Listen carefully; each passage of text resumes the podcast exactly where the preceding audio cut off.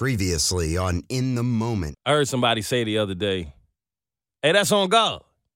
I thought to myself, I wonder if God ever get tired of y'all using his name. Like, y'all using God's name wrong.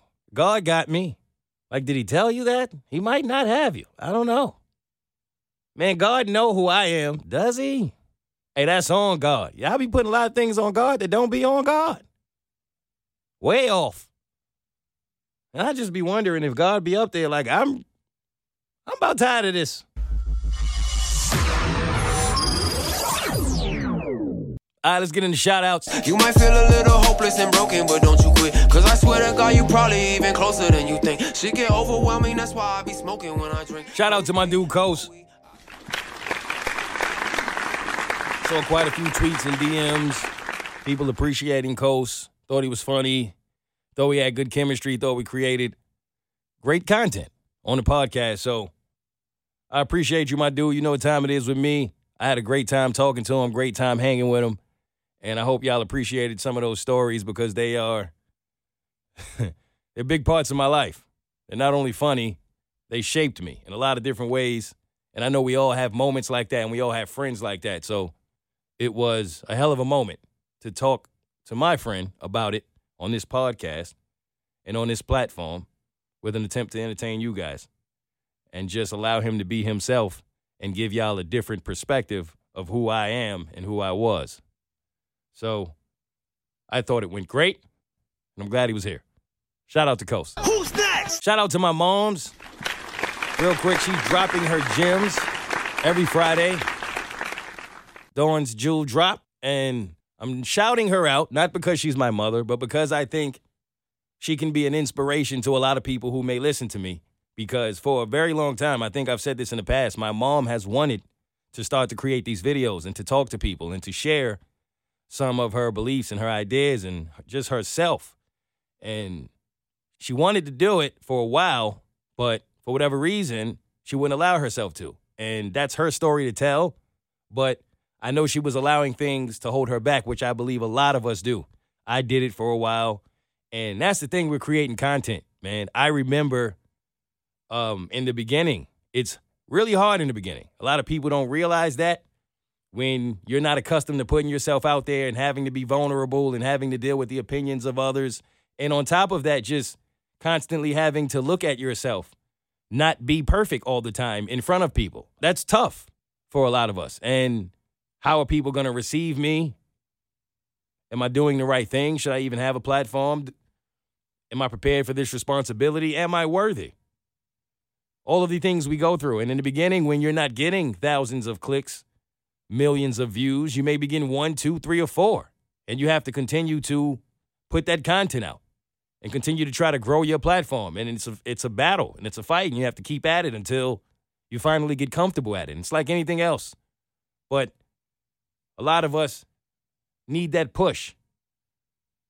And it was nice to see my mom go through that phase of needing that push. And then now, just doing it. Just every Friday, getting up, getting in front of a camera and sharing her thoughts. So if that can push you in any way to stop holding yourself back and get something started that you've been waiting on, well, let this be your wake up call. My mother is thriving, killing it, soaring. And I'm super proud of her and I love her. And you can do the same. Shout out to my mom. Who's next? Shout out to projectors. Hey, I, I don't know about y'all, but the older I get, the more I realize that there are so many people who are terrible at self reflection. They just don't have any kind of ability to evaluate themselves in an accurate and unbiased manner. And a lot of those times, what that type of person does is they project and they say all of these things that they don't like about people, and it's them. and the older I get, I can spot this like instantly when you're around someone with this mindset long enough. And it's the weirdest thing because you can never tell them about themselves because they'll never hear it. Because if they were capable of doing that, then they would be capable of evaluating themselves and then growing and becoming a better person. But not everybody is capable of that. When you think of what a projector is, Well, its main job is to put something on a screen that you're going to see. But most of them don't come with microphones. They're not necessarily interested in anything you have to say. So all they're ever going to do is create this image that they want you to now watch and engage yourself in and never allow you to give them an image back. And that's why they're called projectors. And it's wild because I have heard people say some of the craziest things of which they actually are and really not see it. You ever see somebody who's doing all the cheating and be worried all the time that they're getting cheated on? You ever see somebody say, I can't stand people who can dish it, but they can't take it? And they're completely that person?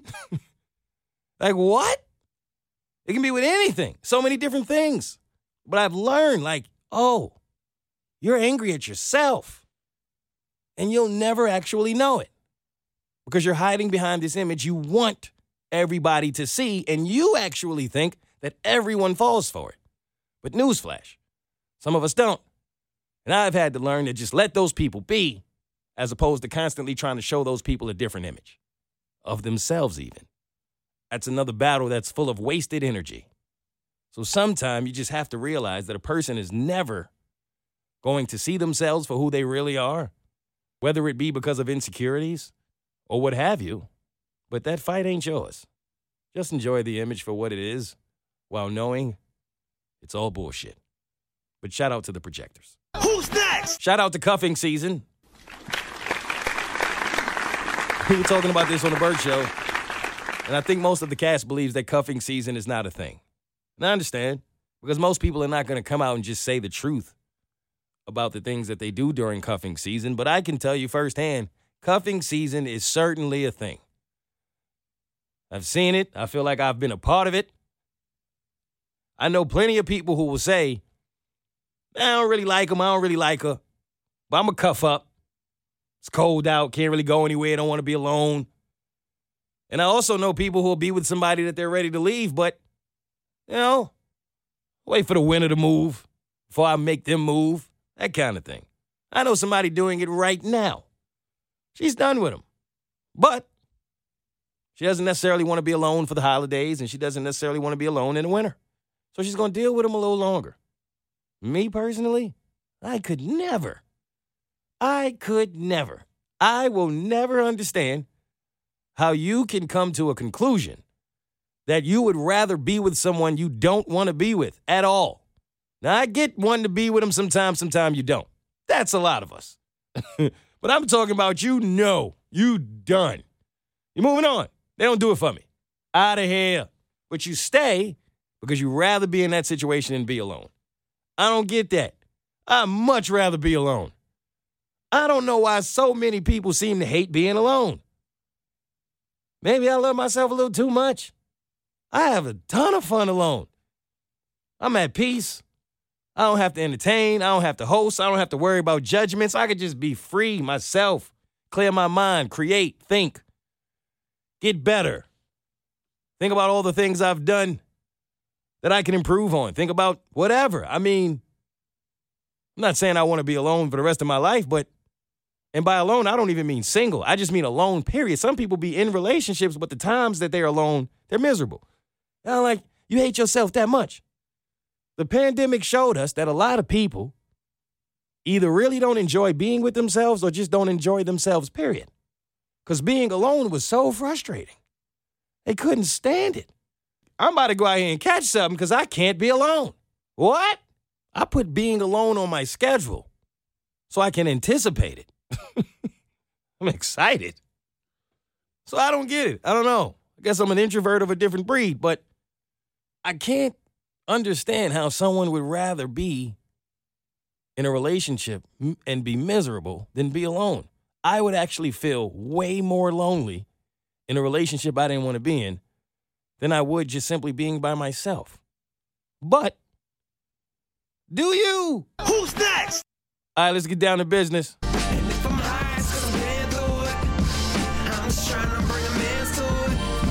So Summer Walker is dropping music. if you're not familiar, Summer Walker is a very popular artist, very talented artist, and she's dropping. And I feel like Summer is in that, whatever that is, with Rihanna, Beyonce, Adele, maybe even Taylor Swift for some. I'm not sure. But what I mean by that box is when these women drop, at least for a little while, it's over for men. That's it. Tuck it in. There's no reason to come outside. There's no reason to go out. The energy is just going to be different for a little while, fam. You have to accept that.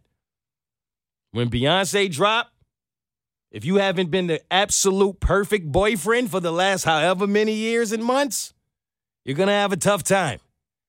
You're going to face some realities you weren't prepared for. Now, granted, it's not always fair or called for, but it's going to happen. It's just not your season.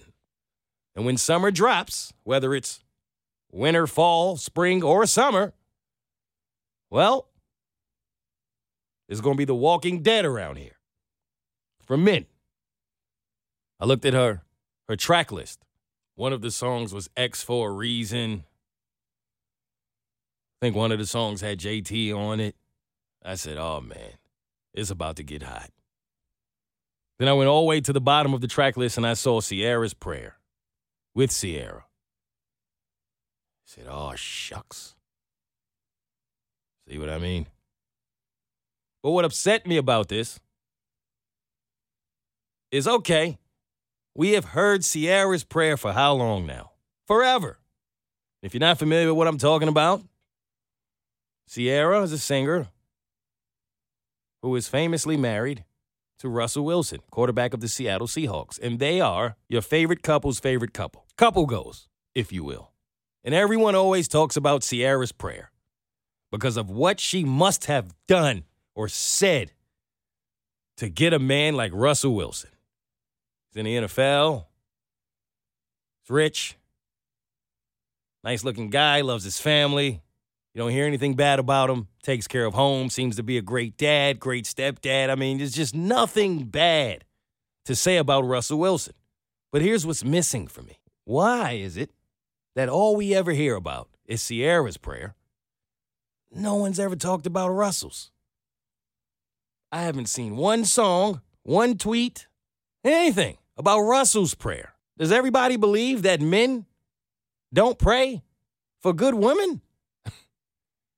I'm curious, genuinely, if women think that men don't pray for good women. So I asked someone, and she said, I don't think women actually think that it's as difficult to find a good woman for men as it is for women to find a good man. And I said, wow, I never thought about that. Well, let me be the first to tell you it is. And I know most of the time we never want to hear a man talk man things. But if we're going to talk, let's talk. This thing goes both ways. You don't typically hear about the traumas that men face in the dating world because a lot of women just generalize men and think we're all the same and won't give you an opportunity to even talk about some of the things that we go through. The good men get it the worst. I promise you that.